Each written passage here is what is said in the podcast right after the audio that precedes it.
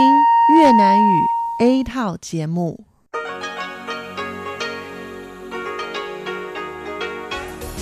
Đây là Đài Phát thanh Quốc tế Đài Loan RTI.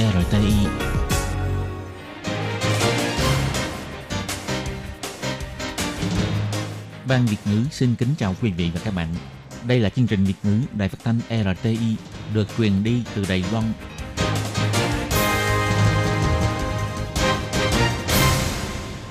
Tường Vi xin chào quý vị và các bạn. Chào mừng các bạn đến với chương trình phát thanh Việt ngữ Đài RTI.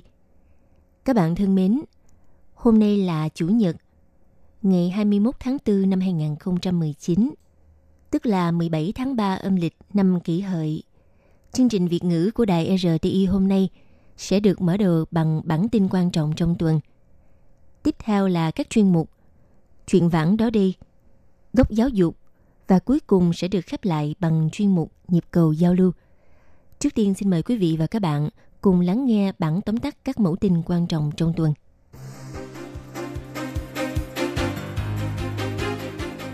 Tổng thống Thái Anh Văn phát biểu, nếu không có luật quan hệ Đài Loan, mối quan hệ đối tác giữa Mỹ và Đài Loan có thể sẽ không tồn tại.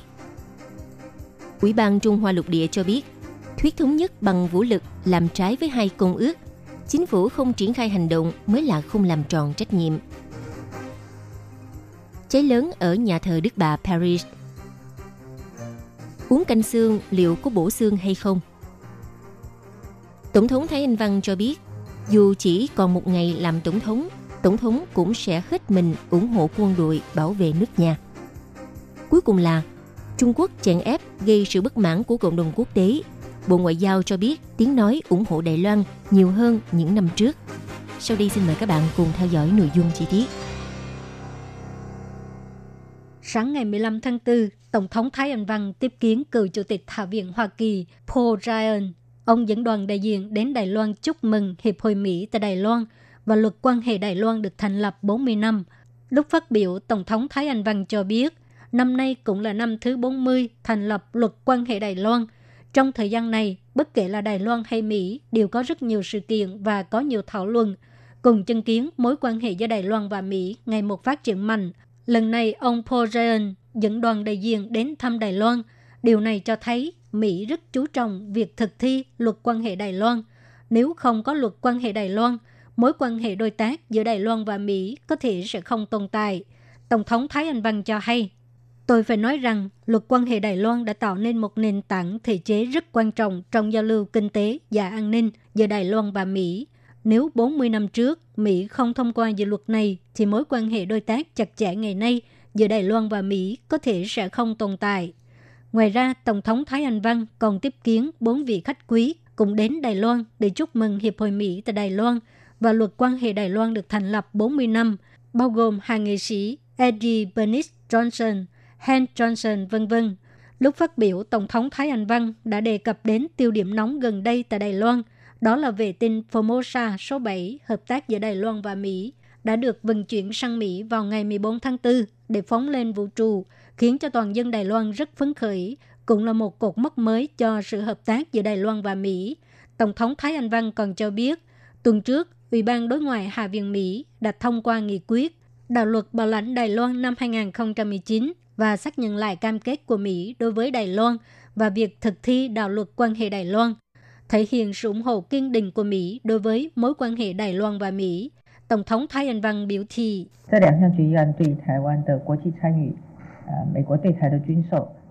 hai dự thảo nghị quyết này là sự thể hiện ủng hộ kiên định của Mỹ đối với việc Đài Loan tham dự quốc tế, Mỹ bán vũ khí quân sự cho Đài Loan và tăng cường quan hệ kinh tế giữa Mỹ và Đài Loan. Tôi cũng trông mong trước sự nỗ lực và ủng hộ của quý vị, mối quan hệ giữa Đài Loan và Mỹ sẽ tiếp tục phát triển mạnh. Học giả thuyết thống nhất bằng vũ lực, Trung Quốc kiến nghị dùng tư cách đi du lịch đến Đài Loan diễn thuyết, bị Sở Di dân ra lệnh trục xuất. Sau đó, kiến nghị tự tiết lộ, vào năm 2017, ông từng đi thăm Lâm Tông Thình.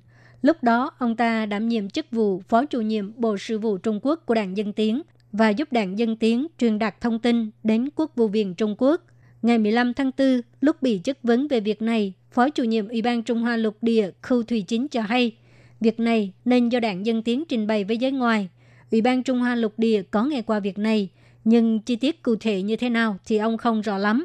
Do Lý Nghị đã từng nhấn mạnh thuyết thống nhất bằng vũ lực tại các nơi khác, cho nên lúc đó Ủy ban Trung Hoa lục địa đã chủ trương sẽ kiểm soát chặt chẽ đối với việc Lý Nghị đến Đài Loan giao lưu.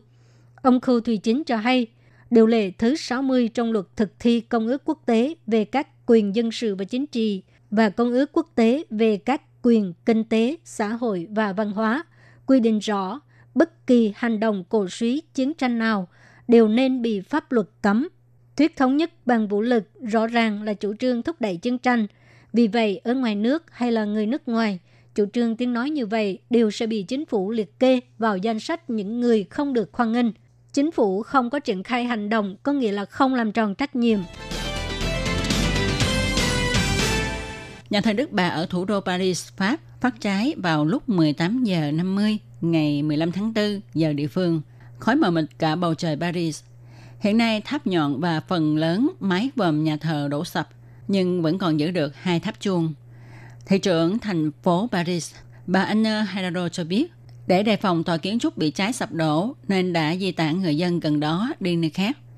Nhà thờ Đức Bà Paris có 850 năm lịch sử, được xây dựng từ năm 1163 và hoàn thành vào năm 1345, là công trình tôn giáo tiêu biểu cho phong cách kiến trúc Gothic ở Pháp.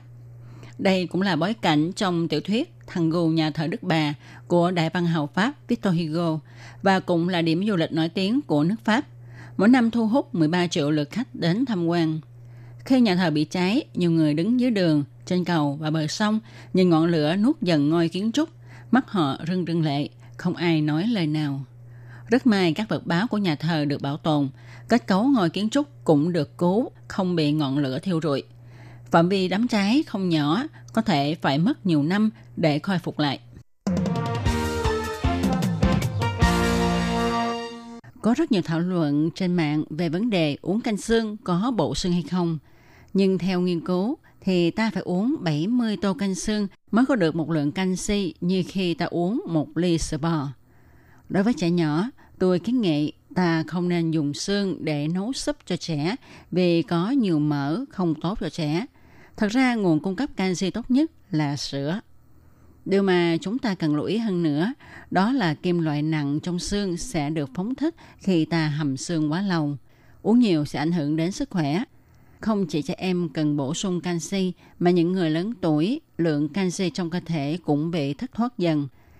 Căn cứ theo thống kê của Bộ Y tế và Phúc lợi Đài Loan, có 16% trong nhóm người độ tuổi trên 60 mắc chứng loãng xương, trong đó 80% là nữ giới. Một khi họ bị gãy xương thì khó lòng bình phục. Khi được đưa vào cơ thể, canxi sẽ được chuyển hóa qua chất xúc tác là vitamin D để được cơ thể hấp thu. Ăn nhiều rau cải, mè đen, vận động, phơi nắng sẽ tăng cường mật độ xương. Những thực phẩm chứa nhiều canxi bao gồm sữa bò, dâu ua, rau cải có màu xanh đậm, đậu phụ, mè đen. Muốn bổ xương thì không có cách gì hơn là thường ăn những thực phẩm trên, phơi nắng và năng vận động. Theo lời mời của Trung tâm Nghiên cứu Chiến lược và Quốc tế CSIS, Viện Nghiên cứu Brookings, Trung tâm Quốc tế Học giả Woodrow Wilson của Mỹ, tới ngày 9 tháng 4, tại Phủ Tổng thống Thái Anh Văn đã kết nối với các nhân vật chính khách và học giả quan trọng của Mỹ, tiến hành hội nghị trực tuyến. Trong lời phát biểu, Tổng thống Thái Anh Văn cho hay, vào ngày 10 tháng 4 của 40 năm trước đã thông qua luật quan hệ Đài Loan, là bước khởi đầu cho trang mới giữa quan hệ Đài-Mỹ.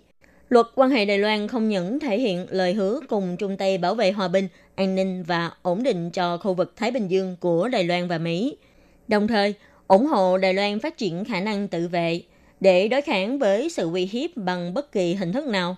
Tổng thống Thái Anh Văn chỉ ra, về mặt an ninh, quan hệ hợp tác Đài-Mỹ cũng đang dần chứng thực cho tinh thần luật quan hệ Đài Loan. Chính phủ đương nhiệm của Mỹ đã tuyên bố bán vũ khí cho Đài Loan. Hơn nữa, còn có nhiều phương án đang được chuẩn bị. Ngoài ra, nước Mỹ vẫn tiếp tục ủng hộ Đài Loan phát triển gia tăng năng lực quốc gia. 2 năm gần đây, Đài Loan liên tục gia tăng dự toán kinh phí cho quốc phòng.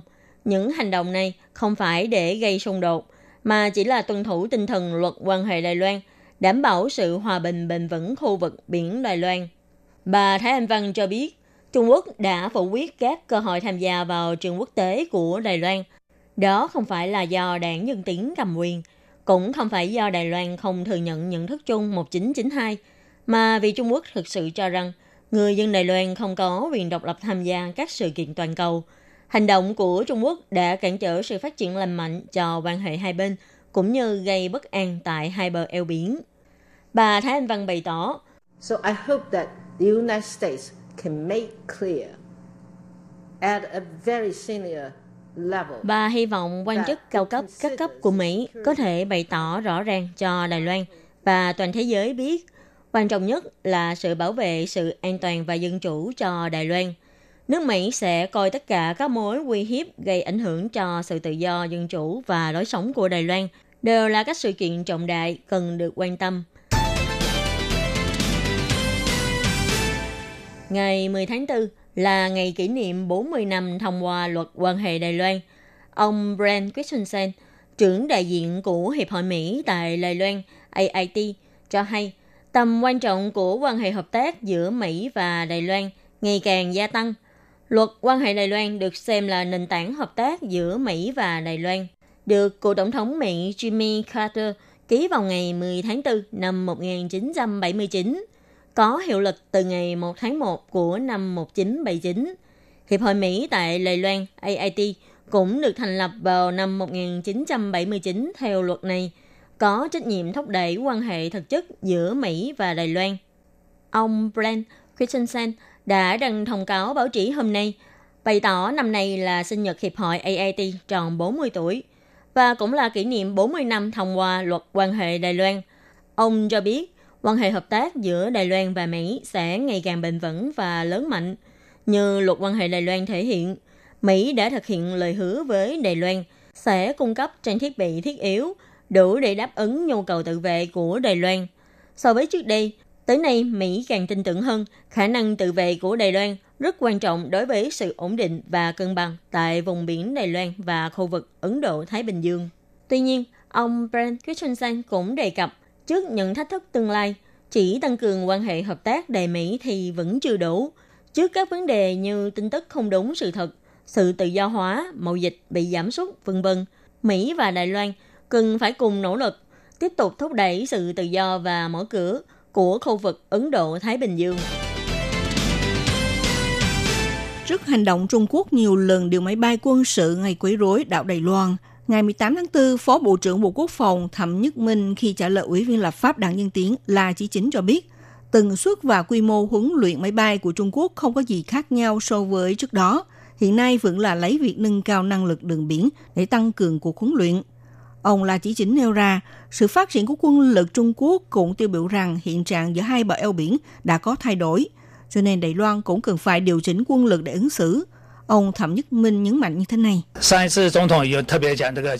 Lần trước Tổng thống đặc biệt nhấn mạnh, trước hành vi cố ý khiêu khích của Trung Quốc, chúng tôi sẽ nắm theo nguyên tắc không khiêu khích, không nhút nhát trước kẻ địch. Vì vậy, Bộ Quốc phòng cũng hướng về nguyên tắc trên thực hiện sự điều chỉnh. Bộ Quốc phòng nhấn mạnh, quân lực Đài Loan đều có nắm rõ động thái hoạt động của máy bay và tàu chiến Trung Quốc. Hơn nữa, cũng đặt ra đủ loại kẻ địch giả tưởng, sẽ tiến hành sự mô phỏng trong cuộc tập trận sắp tới.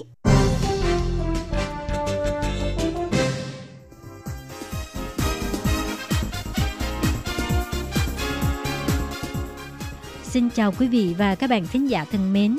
Chương trình phát thanh tiếng Việt của Đài Phát thanh Quốc tế Đài Loan RTI được truyền thanh 3 buổi tại Việt Nam. Mỗi buổi phát 1 tiếng đồng hồ. Buổi phát chính vào lúc 6 giờ đến 7 giờ tối hàng ngày giờ Việt Nam qua tần số SW 9425 kHz với sóng dài 19 m. Buổi phát lại lần thứ nhất vào hôm sau 9 giờ tới 10 giờ tối Việt Nam qua tần số SW 9625 kHz với sóng dài 31 m. Buổi phát lại lần 2 vào hôm sau 7 giờ tới 8 giờ sáng giờ Việt Nam qua tần số SW 11655 kHz với sóng dài 25 m. Ngoài ra, tại Giang Nghĩa, Vân Lâm và Đài Nam có thể đón nghe chương trình phát thanh tiếng Việt qua tần số AM 1422 kHz vào lúc 7 giờ tới 8 giờ tối hàng ngày giờ Đài Loan. Và sau đây xin mời các bạn tiếp tục đón nghe nội dung chương trình hôm nay.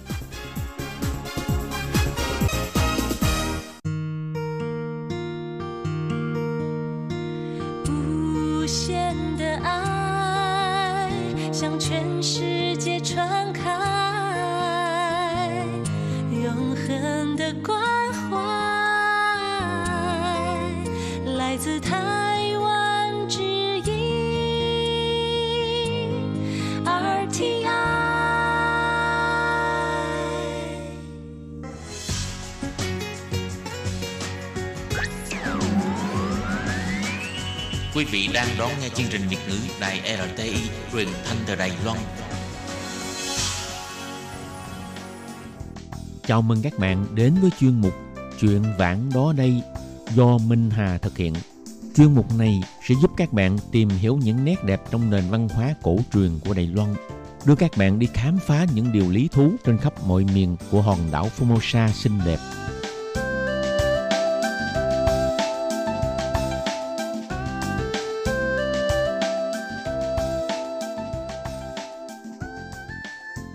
Minh Hà xin kính chào quý vị và các bạn. Các bạn thân mến, Đài Loan được mệnh danh là hòn đảo xinh đẹp, không những nổi tiếng về các thắng cảnh thiên nhiên và ẩm thực phong phú đa dạng. Ngoài ra, nông trường cũng là một điểm đến thú vị dành cho du khách trong và ngoài nước đến trải nghiệm nghỉ dưỡng, thưởng thức những đặc sản từ nông trại đến bàn ăn. Chắc chắn sẽ làm cho khách du lịch không hối tiếc về chuyến thăm nông trường. Những năm gần đây, có nhiều nông trường dưới sự quản lý trọn vẹn của Ủy ban Cựu chiến binh tích cực chuyển đổi từ mô hình nông nghiệp truyền thống sang mô hình du lịch nông nghiệp, trở thành những điểm đến hấp dẫn của du khách trong nước. Đáng kể nhất là 3 nông trường nằm trên vùng núi cao, gồm có nông trường Thanh Cảnh, nông trường Vũ Lăng và nông trường Phúc Thọ. Để mở rộng thị trường du lịch nông trại ra các nước Đông Nam Á, năm nay Ủy ban Cựu chiến binh lên kế hoạch đưa ra một số tour du lịch nông trường lần lượt đến Thái Lan, Singapore, Malaysia để tìm cơ hội hợp tác với các công ty lữ hành, quảng bá phong cảnh sinh thái đặc trưng trên vùng núi cao của Đài Loan. Trong chuyên mục Chuyện vãng đó đây của ngày hôm nay, Minh Hà sẽ cung cấp cho các bạn một số thông tin về những nông trường sinh thái đặc trưng của Đài Loan là nơi du lịch nghỉ dưỡng thú vị rất đáng đến tham quan.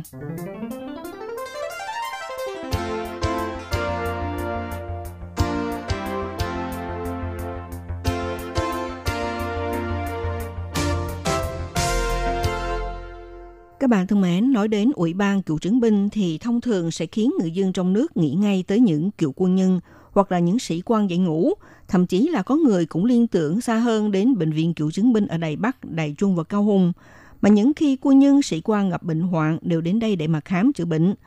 Thực ra thì chức năng ngày nay của Ủy ban Cựu chiến binh còn phụ trách mạng kinh doanh và quản lý nhiều nông trường nằm rải khắp đảo quốc, và cũng hy vọng người dân vào những kỳ nghỉ cuối tuần hay là các kỳ nghỉ lễ nhiều ngày đang suy nghĩ địa điểm giải trí và nghỉ dưỡng thì hãy nghĩ ngay đến các nông trại này.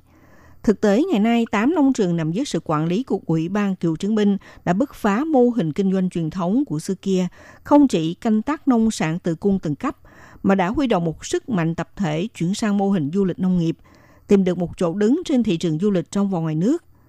Những năm gần đây, trước dự án tích cực chuyển đổi mô hình canh tác nông nghiệp sang du lịch nông nghiệp để biến nông trường trở thành điểm đến nghỉ dưỡng, có thể thấy được Ủy ban Cựu chiến binh đã xây dựng quan hệ hợp tác nông nghiệp lâu dài với Quỹ kế hoạch Hoàng gia Thái Lan. Dựa trên cơ sở này, Ủy ban Cựu chiến binh mong muốn có thể thu hút càng nhiều du khách Thái Lan tham gia các tour du lịch nông trường. Do đó, được biết hiện nay, Ủy ban Cựu chiến binh cùng với công ty lữ hành Thái Lan bàn thảo để ra mắt tour du lịch nông trường trên miền núi trọn gói. Theo số liệu thống kê của Ủy ban Cựu chiến binh công bố, vào tháng 2 đầu năm tại nông trường Vũ Lăng và nông trường Thanh Cảnh, lượng du khách đến tham quan hai nông trường này xếp theo thứ tự lần lượt đạt hơn 130.000 lượt và hơn 140.000 lượt. Và kể cả nông trường Phúc Thọ Sơn có hành trình đi xe sẽ mất nhiều thời gian hơn, cũng có 25.800 lượt khách, cho thấy nông trường trên miền núi đã trở thành một điểm thắng cảnh quan trọng của Đài Loan. Bà Trương Tiểu Trinh, trưởng ban quản lý sự nghiệp của Ủy ban Cựu chiến binh cho biết, trong kỳ nghỉ dài của ngày Tết và lễ kỷ niệm ngày 28 tháng 2 vừa qua, thì hàng ngày tại 3 nông trường trên miền núi gồm có nông trường Thanh Cảnh, nông trường Vũ Lăng và nông trường Phúc Thọ, thì lượng du khách đăng ký vào tham quan đều vượt mức. Họ đến vì mục đích để ngắm được cảnh đẹp của ngàn hoa đua sắc trên miền núi. Bà Trương Tiểu Trinh cho biết như sau.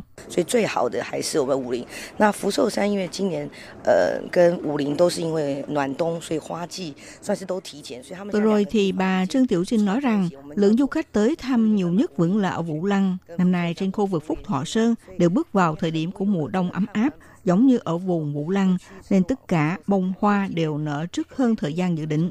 Giữa hai miền đất này cho nối kết lại thành một thì mang ý nghĩa là Vũ Phúc, Lâm Môn.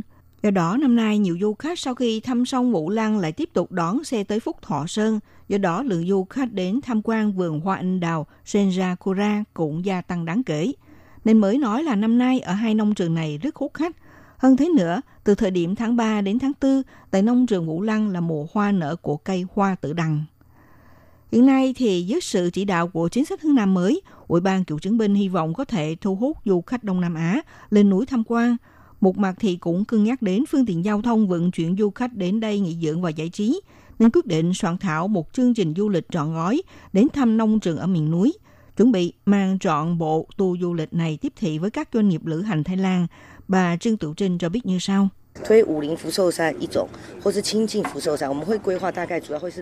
Theo bà Trương Tiểu Trinh cho hay, là Ủy ban Cựu chiến binh sẽ cho ra mắt tour du lịch Vũ Lăng kết hợp với Phúc Thọ Sơn hoặc là tour du lịch Thanh Cảnh và Phúc Thọ Sơn. Đại khái là lên kế hoạch hai tuyến đường này, khởi hành tour du lịch từ Đại Trung và ra về từ thành phố Đại Trung thì sẽ là tour du lịch nông trường Thanh Cảnh và Phúc Thọ Sơn. Nếu đi từ Đào Viên thì sẽ là tour du lịch nông trường Vũ Lăng và Phúc Thọ Sơn. Rồi cũng phối hợp theo chương trình du lịch của du khách, có thể là họ muốn đi thăm Quan Đài Bắc hay là đi thăm huyện Nghi Lan. Còn hành trình thì được xếp đặt là đoàn đi 5 ngày 4 đêm hay là 6 ngày 5 đêm tùy chọn, trong đó sẽ đưa khách đến thẳng nông trường. Để làm tăng thêm sự nổi bật của tour du lịch nông trường trên vùng núi, được biết Ủy ban Cựu chiến binh không những đầu tư hơn 100 triệu kinh phí để gia cố mái dốc nền đường, tăng cường độ chống nước cho các vật kiến trúc, đổi mới các cơ sở thiết bị, bảo đảm an toàn cho môi trường xung quanh.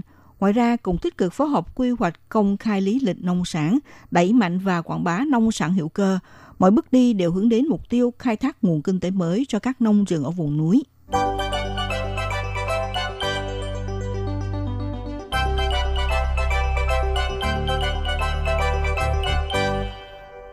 Các bạn thân mến, Đài Loan là quốc gia rất phát triển về nông nghiệp và chăn nuôi. Nông trường cũng là nằm trong một mảng phát triển của hòn đảo. Xưa kia thì Ủy ban Cựu chiến binh được coi là cơ quan trung ương quan trọng phụ trách chăm sóc đời sống cho hơn 560.000 cựu quân nhân trên toàn quốc, phụ đạo những quân nhân có cuộc sống ổn định sau xuất ngũ, nhằm hỗ trợ mọi người có công ăn việc làm, do đó đã tận dụng những vùng đất nông của nhà nước, các khoảng đất trống trên dốc núi hoặc là các sào đất dưới lòng sông, các khu đất rừng, vùng đầm lầy, ao hồ v.v. để phụ đạo quân nhân giải ngũ, làm canh tác, chăn nuôi và nuôi trồng thủy sản, thực hiện cuộc sống tự cung tự cấp. Do đó, Ủy ban Cựu chiến binh hiện nay đã sở hữu 8 nông trường nằm rải ở các nơi, trong này bao gồm nông trường Vũ Lăng, nông trường Phúc Thọ Sơn, nông trường Thanh Cảnh, nông trường Gia Nghĩa, nông trường Cao Hùng ở Mỹ Nông, nông trường Đông Hà ở Đài Đông, cùng với hai khu vui chơi giải trí trong rừng là Thê Lan và Minh Trì. Sau nhiều năm nỗ lực chuyển đổi mô hình nông nghiệp truyền thống sang mô hình du lịch nông nghiệp, Ủy ban Cựu chiến binh đã tiếp thị 3 nông trường đầu tiên vào thị trường du lịch. Ví dụ như là tại nông trường Thanh Cảnh, tung ra tour du lịch làm người chăn cừu. Tại nông trường Vũ Lăng thì thực hiện tour du lịch hái hoa cúc. Ở nông trường Phúc Thọ Sơn thì ra mắt hoạt động du lịch hái quả táo tây v.v. Ngoài ra tích cực ra mắt website du lịch đa ngôn ngữ để thu hút khách quốc tế đến tham quan nông trường. Địa điểm của các nông trường thì ở nông trường Vũ Lăng là nằm trên xa lộ nối liền từ Bắc Bộ sang Đông Bộ. Nông trường Phúc Thọ Sơn tọa lạc trên núi Lê Sơn và nông trường Thanh Cảnh thì nằm trên tuyến xa lộ nối liền từ Trung Bộ sang Đông Bộ.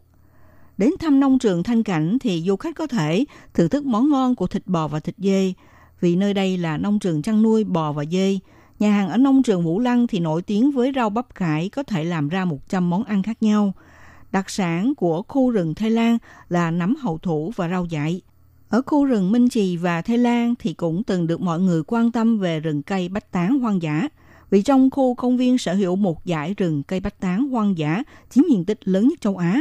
Không những là một nông trường phong phú nguồn tài nguyên thiên nhiên và lại quý hiếm. Vậy thì vào những ngày nghỉ lễ hay là vào ngày nghỉ cuối tuần, các bạn có thể chọn một trong những nông trường trên để mà đến tham quan và nghỉ dưỡng nhé.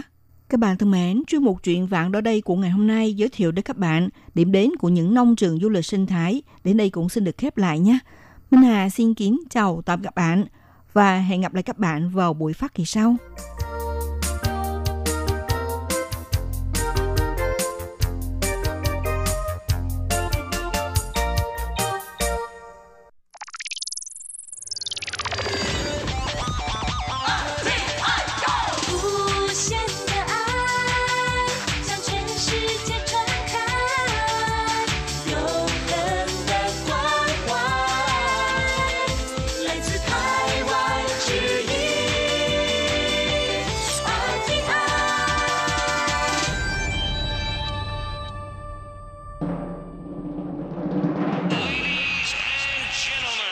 Quý vị đang đón nghe chương trình Việt ngữ Đài RTI truyền thanh từ Đài Loan.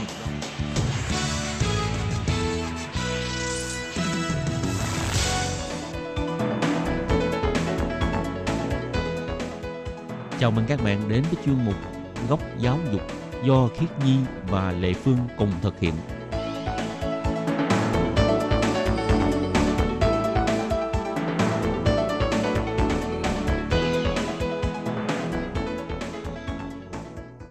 Thiên Nhi và Lệ Phương xin chào các bạn. Xin mời các bạn lại đến với chương trình Góc giáo dục của tuần này. Khiết Nhi có bao giờ lấy được học bổng của chính phủ không? Học bổng của chính phủ Việt Nam hay của Đài Loan chị? Việt Nam chứ. Việt Nam thì Khiết Nhi chỉ được học bổng của trường thôi chị. Mà nếu như lấy được học bổng của chính phủ cần phải có điều kiện gì, có khó khăn lắm theo kinh nghiệm đi học lâu năm của Khiết Nhi? Thế nhưng nghĩ là cái việc xin học bổng cũng không có dễ dàng lắm đâu. Tại vì chính phủ thông thường là sẽ muốn có thể đầu tư nhân tài để sau này phục vụ đất nước. Thì theo Khiết Nhi nghĩ là ngoài xét về học lực, rồi về đạo đức này, hay là xét đến cái việc mà sau này có thể phục vụ gì cho đất nước để trả lại nữa, thì Khiết Nhi nghĩ nó không có dễ dàng. Nói chung mà lấy được cái học bổng của chính phủ thì phải một người thật là xuất sắc. Đúng. Tại vì thông thường là chính phủ sẽ cho một cái mức học bổng cũng khá tốt so với lại những cái nguồn học bổng khác. Đôi lúc Lệ Phương thấy những cái thông tin mà chính phủ cung cấp học bổng cho những người đi du học á, Lệ Phương thấy kêu bằng ngưỡng mộ ha. Tại vì cái số tiền học bổng rất là cao, nó thu hút ha. Nhưng mà mình không có cái thực lực đó thì chỉ đứng nhìn, ngước nhìn người ta thôi. À, nghe chị Lệ Phương nói vậy thì có vẻ là chị Lệ Phương này biết có thông tin học bổng nào đúng không chị? Hôm nay mình sẽ giới thiệu về một cái thông tin có liên quan tới học bổng của chính phủ Đài Loan, mà Lệ Phương nghĩ nếu mà nhận được cái học bổng này, được đi ra nước ngoài đào tạo thì còn gì bằng ha. Thế chị Lệ Phương cho Khiết Nhi hỏi là học bổng này là của chính phủ Đài Loan là dành cho các sinh viên nước ngoài không, hay là chỉ dành cho sinh viên mà có quốc tịch của Đài Loan thôi? Không cho Khiết Nhi hỏi, các bạn thính giả hỏi thì cho đó. Rồi hôm nay hai mình đều giới thiệu về cái thông tin này ha. Vậy cũng được, vậy thôi để Khiết Nhi với chị Lệ Phương cùng giới thiệu với các bạn về thông tin học bổng này để Khiết Nhi khỏi phải hỏi nữa. Sau đây xin mời các bạn cùng đón nghe chương trình của ngày hôm nay nhé.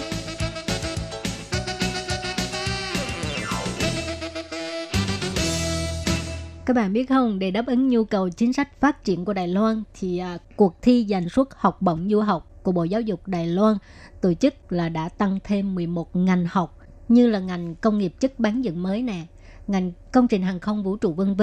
Cho nên năm nay Bộ Giáo dục cũng sẽ tăng thêm 11 suất học bổng.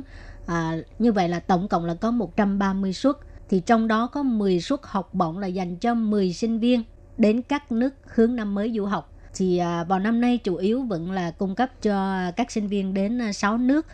Mục tiêu chính sách hướng năm mới của chính phủ Đài Loan đó là Ấn Độ nè, Indonesia nè, Philippines nè, Malaysia nè, Thái Lan và dĩ nhiên là có cả Việt Nam mình nữa. Và theo ông Vương Hồng Minh, chủ nhiệm của vụ giáo dục hai bờ eo biển và quốc tế của Bộ Giáo dục cho hay, thì năm nay tổng cộng có 90 ngành học có thể thi tuyển. Và có thêm ngành bán dẫn mới này, hay động lực học vượt rắn này, công trình hàng không vũ trụ, hay thiết kế máy phát động hay là công trình hàng không vũ trụ về hệ thống điều khiển hướng dẫn phi hành, hay vật liệu tuần hoàn, hay kinh tế nông nghiệp mới, v.v. Và đặc biệt nữa là có thể do ảnh hưởng của các bệnh dịch về... dịch tả heo hả? Hay là cúm gia cầm này nọ. Thì năm nay là cũng có ngành học về bệnh dịch thú y này, hay là công nghệ sinh học tái sinh hay tế bào gốc, hay các chính sách hải dương v.v. cũng sẽ được xét về học bổng của Bộ Giáo dục này. Rồi thì ông Vương Hồng Minh cho biết là ủy viên của Ủy ban Hải Dương á, là đã đề xuất là phải xét tuyển theo lĩnh vực chính sách dự án ngành sáng tạo 5+2 và còn có cả chính sách Hải Dương nữa. Thì các bạn có biết ngành sáng tạo 5+2 là gì không? Ngành sáng tạo 5+2 trước hết mình giới thiệu về 5 ngành, đó là ngành gì? Thực ra là cái chính sách 5+2 mà chính phủ đề ra đó là các dự án sáng tạo các ngành như là ngành cơ khí thông minh này, hay là xây dựng thung lũng Silicon châu Á để phát triển Internet vạn vật này, hay là ngành công nghệ xanh, hay ngành y học sinh học, ngành quốc phòng và cái cộng 2 là ngành nông nghiệp mới và kinh tế tuần hoàn. Chủ yếu là phát triển theo chính sách này là để làm trọng tâm phát triển cho thế hệ sau của Đài Loan và bổ sung nguồn động lực mới vào sự phát triển của nền kinh tế, như là đào tạo nhân tài có năng lực cạnh tranh và thu hút đầu tư của nước ngoài để kết nối được giữa bản địa với lại hòa nhập vào thế giới. Thì cái đó là chính sách mà chính phủ hy vọng là mình có thể đạt được trong tương lai. Chắc hẳn các bạn nếu mà thường theo dõi cái tin tức thời sự là thường hay nghe giới thiệu cái ngành 5+2 thì chắc có lẽ là chưa có biết rõ cái chi tiết, thì hôm nay nhân dịp này Khiết Di cũng đã giới thiệu khá rõ ràng ha. Thì các bạn cũng biết ngành 5+2 là gì rồi ha. Rồi thì mình tiếp tục đề tài nha. Thì năm nay vẫn có 10 suất học bổng dành cho sinh viên đi đến các nước hướng Nam mới để mà học thạc sĩ hay là tiến sĩ. Có 25 khoa để lựa chọn như là văn sử triết, chính trị học, nghệ thuật, tài sản văn hóa, luật, xã hội học, tâm lý và nhận thức, quản lý và kinh tế, quy hoạch kiến trúc và thiết kế, toán lý hóa, nông lâm ngư nghiệp v.v. Nhưng có hạn chế là chỉ được đi đến một trong 6 nước như hồi nãy mình có nói rồi ha. Malaysia, Thái Lan, Việt Nam, Ấn Độ, Indonesia và Philippines. Và chỉ có 6 nước này mới được phép chọn trong danh sách để được học bổng. Cho nên các bạn nào mà có con em mà bây giờ đang học đại học rồi á, thì có thể nói cái thông tin này cho con của mình biết để con của mình có thể chọn một trong 6 nước này và có những ngành nghề mà vừa đúng lúc con của các bạn yêu thích cho con của bạn đi thi. Thật ra 25 khoa để mà lựa chọn cũng khá nhiều. Lệ Phương thấy khó, chắc Lệ Phương dốt.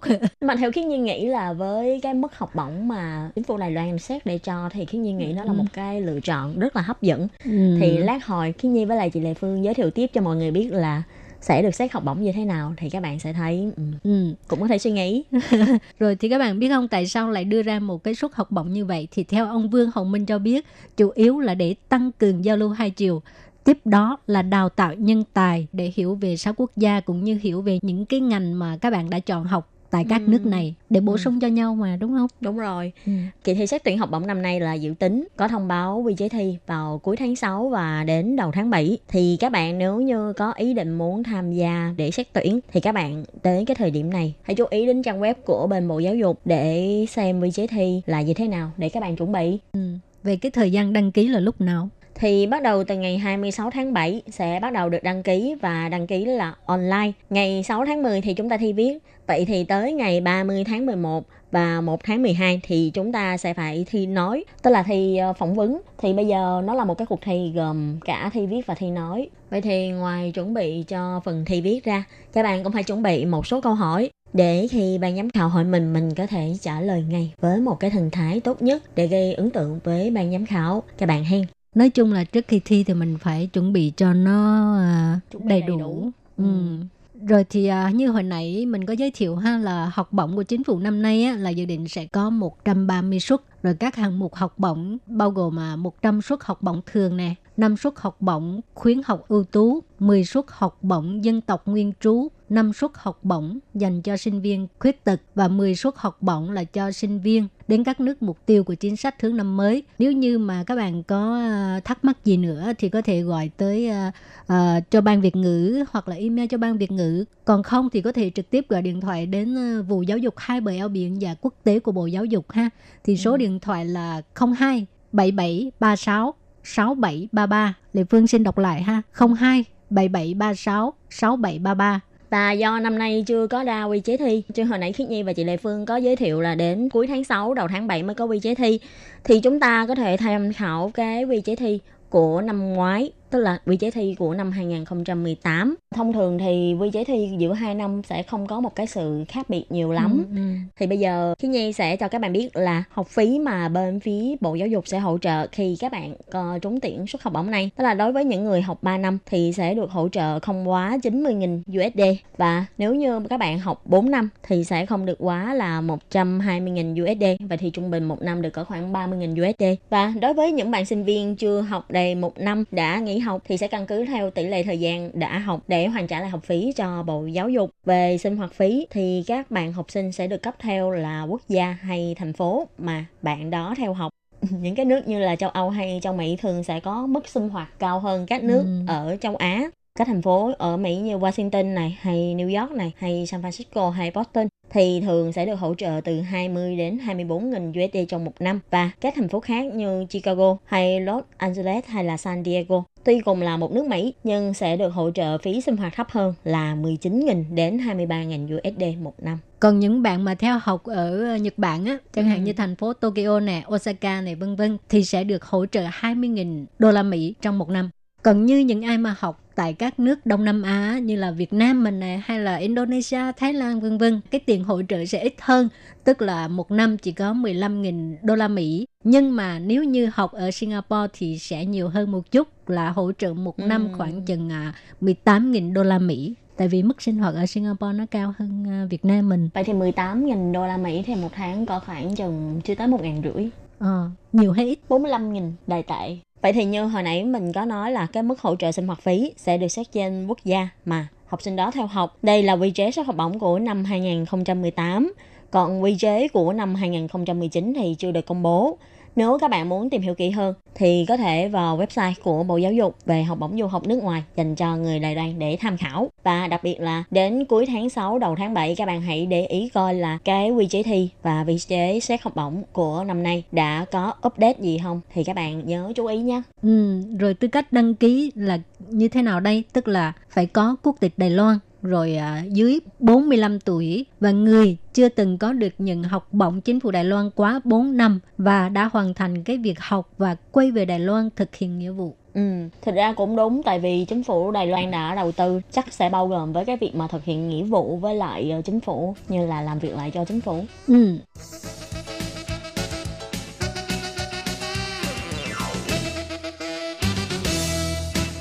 Thì vừa rồi là thông tin về chính sách học bổng mới nhất của Bộ Giáo dục Đài Loan đưa ra ha. Còn bây giờ mình chuyển sang đề tài khác. Bây giờ mình tiếp tục giới thiệu về đề tài gì?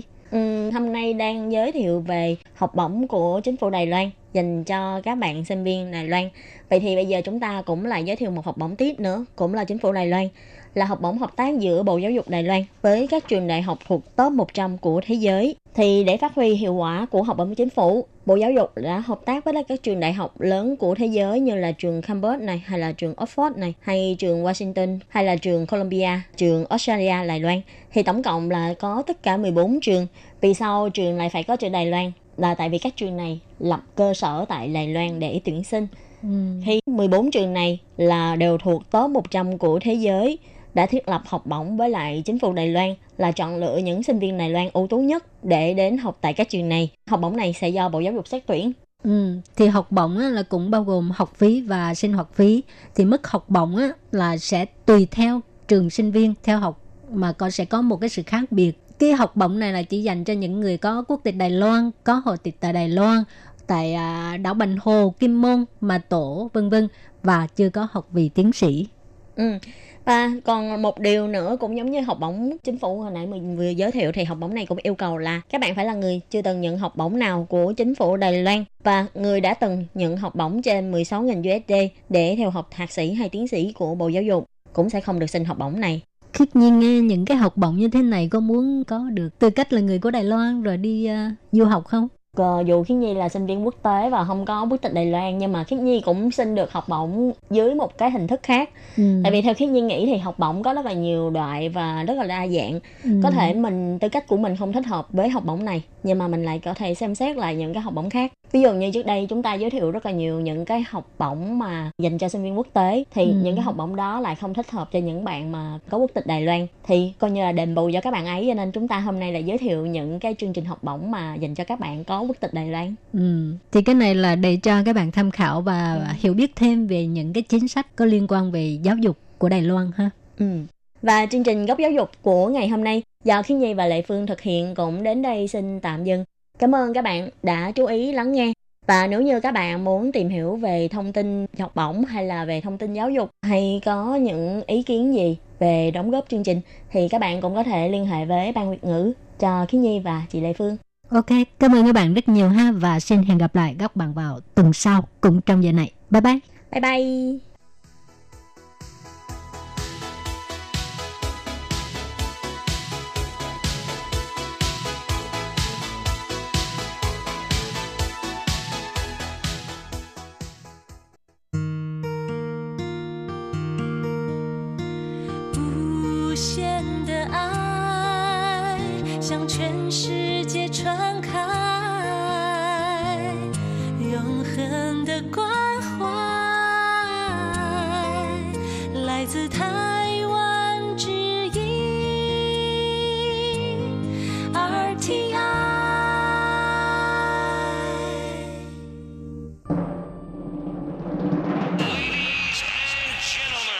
Quý vị đang đón nghe chương trình Việt ngữ Đài RTI, truyền thanh từ Đài Loan.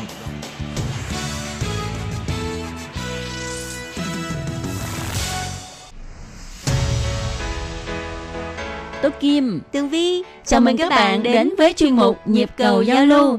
Mong rằng tiết mục này là nơi chia sẻ tâm tư tình cảm của mọi người, thắt chặt mối thân tình giữa các bạn với chúng tôi.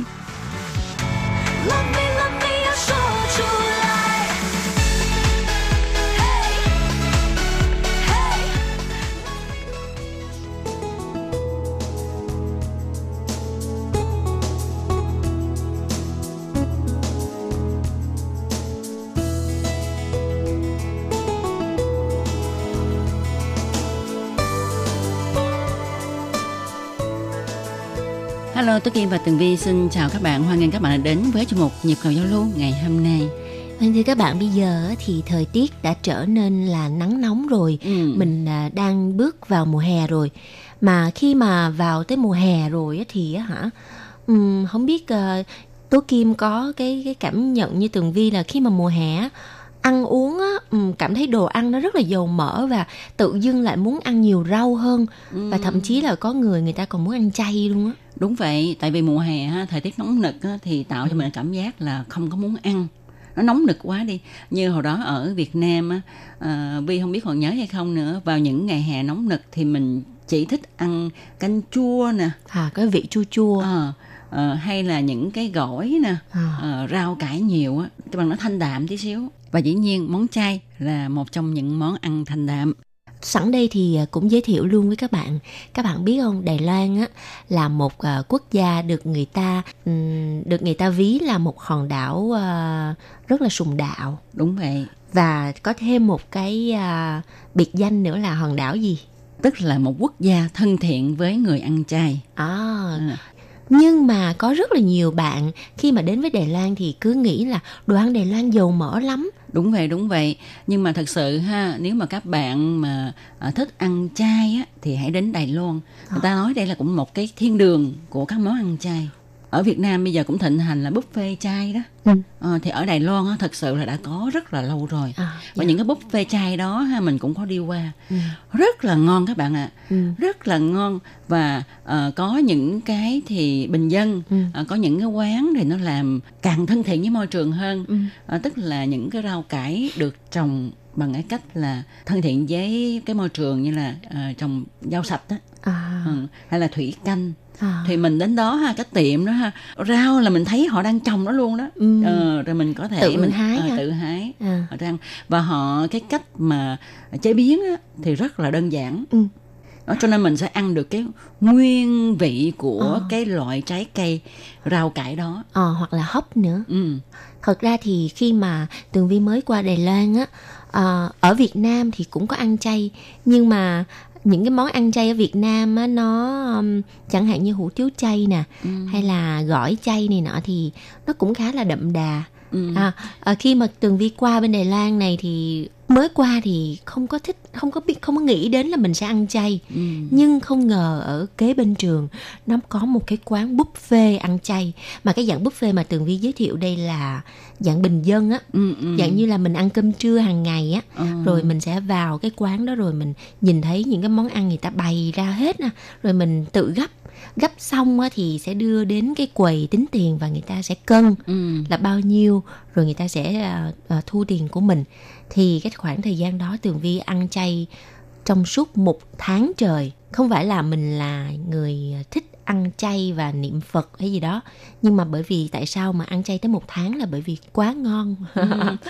Mình nghĩ đó Tường Vi, những cái vật liệu mà chế biến những món ăn chay á, thì chỉ có bao nhiêu đó thôi, tức là rau, củ, quả, đậu nành, đậu hũ vân vân. Nhưng mà thật sự mà những người mà làm đồ chay, nhất là bán buổi trưa cho người ta ăn á, kiểu như cơm hộp á, mà cơm mà những cái món ăn mình tự chọn như nãy Tường Vi nói á, thì rất là nhiều, đa dạng ha. Cũng những cái rau cải đó mà họ không biết làm sao chế biến làm sao mà rất là nhiều. Tường Vi nhớ là chắc khoảng từng 50 món trở lên à. Thì cũng rau cải, rau củ quả, rồi tàu hũ này kia thôi ha, mà họ chế biến rất là nhiều và những cái vị của nó rất không có thua gì món mặn đâu hả? Vô cùng phong phú, và cái tạo hình ở món chay của Đài Loan cũng sẽ khiến cho bạn bất ngờ. Thật ra thì Tố Kim cũng có bạn ở Việt Nam sang Đài Loan và người đó cũng ăn chay, thì mình cũng không có dịp để mà dẫn đi ăn những cái dạng buffet chay mà cao cấp như nãy Tố Kim có nói, mà chỉ dẫn đi cái chỗ giống như nãy Tường Vi nói là bình dân, bán bình dân thôi. Nhưng mà sau khi ăn họ nói chỗ sao mà ngon quá vậy. Mình cảm thấy rất là bình dân bình thường lắm mà nói chỗ sao mà ngon quá. Bởi ở Việt Nam mình thì bây giờ thì chắc chắn là đã có những cái nhà hàng buffet chay, nhưng mà trước đó thì không có. Những cái cửa hàng chay thì người ta chỉ rải rác vài nơi thôi. Và người ăn chay thì cũng khá là vất vả, đa phần là tự nấu ở nhà ăn. Còn ở Đài Loan nếu mà bạn là tín đồ ăn chay vì sức khỏe hay là vì tôn giáo thì bạn sẽ có thể là vô cùng hưởng thụ cái thiên đường ăn chay Đài Loan. Và bây giờ thì ở Đài Loan các dạng ăn chay người ta có kiểu như là ăn chay nó phân ra rất là nhiều loại. Đúng vậy, đúng vậy. Ăn chay theo kiểu tôn giáo ha, tức là những người xuất gia ha, theo đạo Phật hay là đạo nhất quán á, đó là yếu quan tao á, thì họ ăn chay mà ăn chay thuần luôn, ăn thuần chay. Tức là họ không ăn trứng, uống sữa, rồi không dùng những cái mà giống như hành tỏi đồ ha, những cái hương liệu có mùi đậm mùi đó là không dùng, đó là ăn thuần chay. Còn mà những người vì sức khỏe hoặc là vì muốn bảo vệ môi trường thôi thì họ sẽ ăn chay mà mình gọi là chay đụng đó, còn bên đây gọi là gobensu, có nghĩa là tức là không phải thuần chay, có thể ăn trứng, uống sữa. Và họ cũng có thể dùng những cái tỏi, hành này kia để mà phi, để mà xào cải, hay là xào rau, hay là trộn rau này kia đó. Thì như chị Thu Kim có nói thì cái từ thuần chay nó cũng có cái cụm từ tiếng Anh gọi là vegan ha. Đúng rồi. V-E-G-A-N là vegan. Thì đó là một cái thuật ngữ dành cho giới ăn chay thuần. Đó, thì giới ăn chay thuần thật sự ở Đài Loan cũng rất là nhiều. Và những cái quán chay thì thật sự là họ làm các món chay thuần không? Các bạn biết không, nếu như mà các bạn để ý á, thì mình mới phát hiện ra là cái tỷ lệ người ăn chay Đài Loan khá là cao. Bởi vì tất cả các nhà hàng khi mà mình đặt tiệc á, người ta luôn luôn hỏi mình là có người ăn chay hay không? Ở Việt Nam thì rất là hiếm nghe cái thông tin này, ngoại trừ bạn đặc biệt lưu ý với lại nhà hàng, khách sạn. Còn bên này thì người ta luôn luôn hỏi bạn có ăn chay hay không, để người ta chuẩn bị những cái bữa chay riêng cho những người mà ăn chay thuần hay là ăn chay đụng.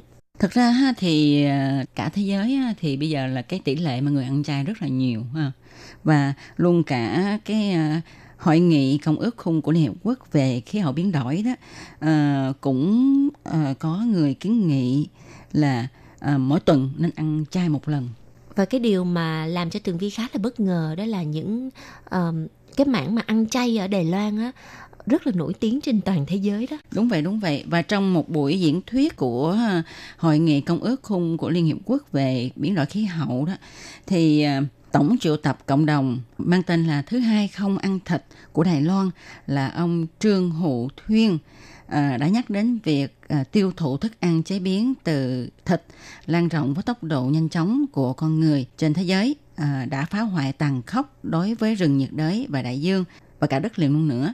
Trong đó thì các động vật có giá trị kinh tế được nuôi bởi ngành chăn nuôi đã ăn hết 1/3 thức ăn từ các loại hạt ngũ cốc của cả thế giới. Wow, thật ra thì nhiều khi mọi người ăn thịt á, ăn mà không biết là mình đang phá hại cái môi trường thiên nhiên của thế giới. Thì người ta bảo là đó là một vòng tuần hoàn, thì mình phải ăn con này con kia thì con kia nó mới ăn con nọ, thì nó thành ra vòng tuần hoàn. Nhưng mà bây giờ thì cái vòng tuần hoàn này hình như là nó đã bị mất cân bằng rồi. Tại vì các bạn biết không, trong các loài động vật á, con người mình là tham lam nhất. Thì con gì cũng ăn hết trơn. Ai đó. Ăn con người mà, các bạn thấy không, động vật ha, nó đi ăn mấy con khác là khi nó đói bụng nó mới đi ăn. Còn con người mình á, thì mình hay dự trữ nữa, rồi mình ăn mà thừa mứa mình dục bỏ nữa. Còn các động vật á, như con hổ này kia, nó đi săn bắt cái con gì nó ăn xong ăn cho hết, nó ăn không hết thì những con khác lại ăn. Ăn hết rồi sau đó nó mới đi kiếm mồi khác nữa.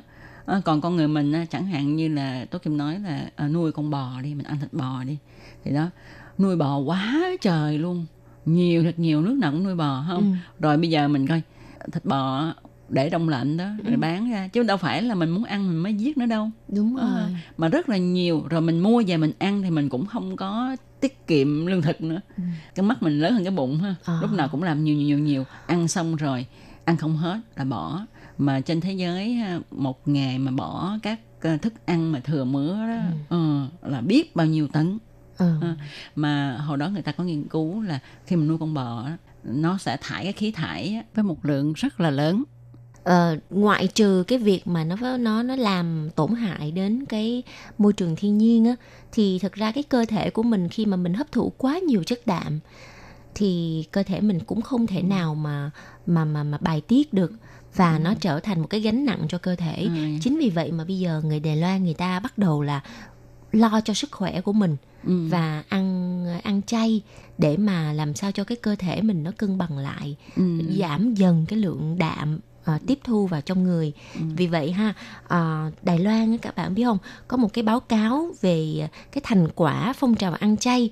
Thì Đài Loan trong 10 năm qua ha, bao gồm năm 2012, thì theo thống kê của Bộ Giáo dục Đài Loan á, có tới 2.328 trường cấp 1, cấp 2 và cấp 3 trên toàn Đài Loan, họ đã thành công để mà đẩy mạnh cái hoạt động một tuần ăn chay một ngày. Và vậy, tổng cộng có tới 7 triệu lượt người hưởng ứng lượt. Đúng vậy. Thì đừng nói gì, ở gần nhà Tố Kim, ở trường tiểu học đó ha, thì mấy cô giáo ở đó cũng đã phát động phong trào này. Và các bạn biết không, không phải là ép buộc các em đâu, mà trước khi mà muốn các em đó một tuần ăn chay một ngày, người ta đã hỏi ý kiến các em và phụ huynh. Đó, thì các phụ huynh đồng ý và các em nhỏ đồng ý, thì nhà trường mới tổ chức là ăn chay một ngày trong một tuần. Điều này thật sự rất là có ích, thật sự là như vậy. Bởi vì bây giờ con nít á, nó ăn toàn là ăn thịt không, mà không có chịu ăn rau quả. Đúng vậy. Bởi vậy nếu mà một tuần mà chịu ăn rau một lần là cũng khá là thành công rồi đó. Và theo khảo sát ha, thì các em rất là thích. Có nghĩa là trước đó các em không thích là bởi vì cái gọi là cái chèn y sư, là tiềm thức của mình á, nghĩ là không ngon. Đúng vậy. Nhưng mà nếu mà bạn chế biến ngon thì ăn thử đi rồi biết. Thì cũng có người bạn mình rủ đi ăn chay thì nói là ăn chay không có được đâu, không có thịt là chứ không có nổi, mà ăn chay không có ngon đâu. Rồi ai ngờ đâu dắt đi lại cái tiệm đó, mà công nhận cái tiệm đó là cái tiệm cũng hơi cao cấp nha, làm món ăn chay thiệt tình, nó rất là tinh tế, rất là ngon. Ăn xong đấy thì ra ăn chay cũng ngon vậy ha. Sao muốn ăn nữa không có vụ đó đâu, từ vì rất là mắc. Thực ra thì nói về cái thực phẩm Đài Loan thì cái giá thành mà rau củ quả thì nó cũng khá là cao hơn so với là giá thịt, đúng không chị Tố Kim? Đúng vậy. Thật ra cái món ăn chay đó nó còn mắc hơn là món ăn mặn nữa. Ừ. Ừ. Nhưng mà có một cái gì nữa nè. Mình ăn chay á, thì mình cũng phải chọn những cái nơi có uy tín, và mình nghĩ tốt nhất là ăn những cái thực phẩm theo cái dạng tự nhiên của nó, tức là những cái thực phẩm nguyên dạng không có qua chế biến nhiều.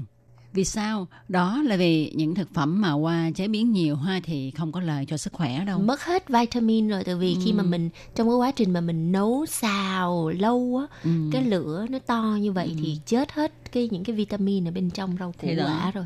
Thì đó, rồi cũng các bạn cũng đừng có mua những cái mà giống như là đồ mà giả thịt này thịt kia ha, hay là giả cá giò viên, thịt giò viên này kia, mà đồ chay thì cũng mình nghĩ cái đó là nên ít ăn, bởi vì nó có nhiều chất phụ gia ở trong. Nó có chất tạo mùi, tạo vị thì đó, nhưng mà thật ra nó không, nó làm bằng đậu hũ rồi nó thêm bột, thêm này nọ hết. Thật ra thì hạn chế ăn những cái loại mà sản phẩm gọi là gia công đó. Thì đó, nhưng mà có một cái nữa nè, có cái này thì mình nghĩ ở Đài Loan thì cũng có, mà ở Việt Nam mình tin chắc rằng chắc cũng có. Đó là những cái đồ đó ha, người ta đem đi kiểm nghiệm thì có cái DNA của động vật. Tức là họ, các nhà sản xuất đó, họ có bỏ một chút thịt của động vật vào trong những cái món ăn chay. Và trong những cái sản phẩm gia công. Đúng vậy. Để cho nó có cái mùi hơn như thế nào đó. Đó, cho nên cái này mình cũng lưu ý. Cũng lưu ý tí xíu. Với nó còn có chất bảo quản này nọ. Nói chung là tốt nhất là nên ăn rau củ quả mà nguyên chất đó. Và nấu xào đơn giản. Chứ đừng có mà làm cầu kỳ, mà cái kiểu mà là một đống muối vô rồi đống bột ngọt vô thì thôi ăn mặn cho xong đi. Thì lúc nãy Tường Vi và Tố Kim có nhắc tới Đài Loan là một thiên đường ăn chay, cho nên những cái mà tín đồ ăn chay trên thế giới người ta bắt đầu tìm đến Đài Loan, và trong đó có một người rất là khá là nổi bật, đó là ai á chị Tố Kim? Vâng, rất là nhiều người, Tường Vi ạ. Rất là nhiều người nước ngoài đến Đài Loan ha, và khi mà tiếp xúc với Đài Loan thì họ mới tiếp xúc món chay và họ ăn chay. Thì trong đó có một ông đến từ Úc, và ông này có tên là Andrew Nicolas. Rồi cũng có rất là nhiều người đến từ Mỹ, từ Nam Phi nè. Tuy là các quốc gia của họ có khác nhau, bối cảnh khác nhau, nhưng mà vì họ có cái khái niệm giống nhau về ăn chay, vegan, cho nên họ đã gặp gỡ nhau tại Đài Loan.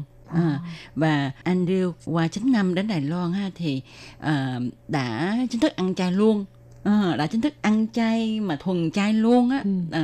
Và ông đã trở thành người ăn chay thuần gần 25 năm nay. Và cái cảm hứng mà ông muốn ăn chay đó là vì ông đến Đài Loan. Có nghĩa là bởi vì tại sao mà nguyên nhân gì lại muốn ăn chay? Là bởi vì Đài Loan, chắc là đến Đài Loan lần đầu tiên xong ăn món chay thấy ngon quá rồi bắt đầu bị mê luôn. Thì ông cho biết như thế này ha, lúc đó đó ông đến Đài Loan chỉ đơn thuần là đi du lịch thôi. Nhưng sau đó thì ông phát hiện là tỷ lệ sử dụng rau quả ở Đài Loan rất là cao, và cái thái độ chú trọng và tôn trọng người ăn chay của người Đài Loan là điều mà các nước không thể nào mà so sánh được. Sau khi mà đi sâu tìm hiểu ý nghĩa sâu sắc của rau quả đối với sức khỏe và sự thân thiện đối với động vật, thì ông quyết định trở thành một thành viên của vegan. Và ông đã ăn chay suốt 25 năm. Thì ngoài cái trường hợp cái anh Andrew đến từ Úc này, thì Tường Vi cũng có quen với một đôi vợ chồng người Pháp. Và cái anh chàng người Pháp đó là ngày xưa cũng ở Campuchia. Rồi thế là khi mà di dân sang định cư Đài Loan á, thì hai vợ chồng đã quyết định là mở một cái quán chay. Mà quán ăn chay này là đồ ăn Campuchia mà là chay, nhưng mà lại có một cái gì đó rất Pháp. Thì thực ra thì khi mà đến Đài Loan rồi phát hiện đây là một cái thiên đường ăn chay, thì những cái tín đồ ăn chay họ không những có thể tìm được những món chay ngon, mà họ còn có thể làm ra những món chay ngon để mà đem đến cho mọi người. Và người Việt Nam mình cũng vậy. Bây giờ ở Đài Loan có một quán Việt Nam là quán chay duy nhất ở Đài Bắc. Đúng vậy. Và để biết được cái quán chai này thế nào ha, thì Tố Kim và Tường Vi xin mời các bạn tiếp tục đón nghe chương mục của chúng tôi vào tuần tới cũng trong giờ này nhé. Vâng, và bây giờ thì xin chào tạm biệt các bạn và hẹn gặp lại. Bye bye. Bye bye.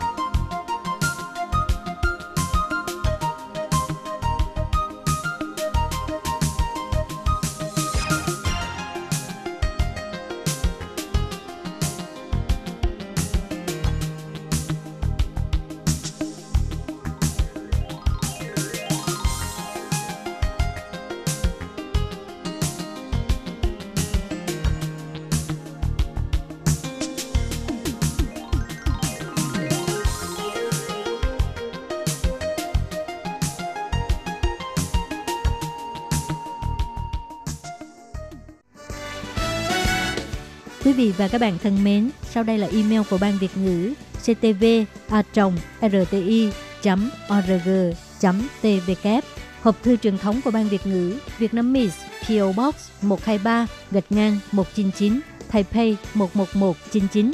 Còn thính giả ở Việt Nam xin gửi đến hộp thư số 104 Hà Nội, Việt Nam.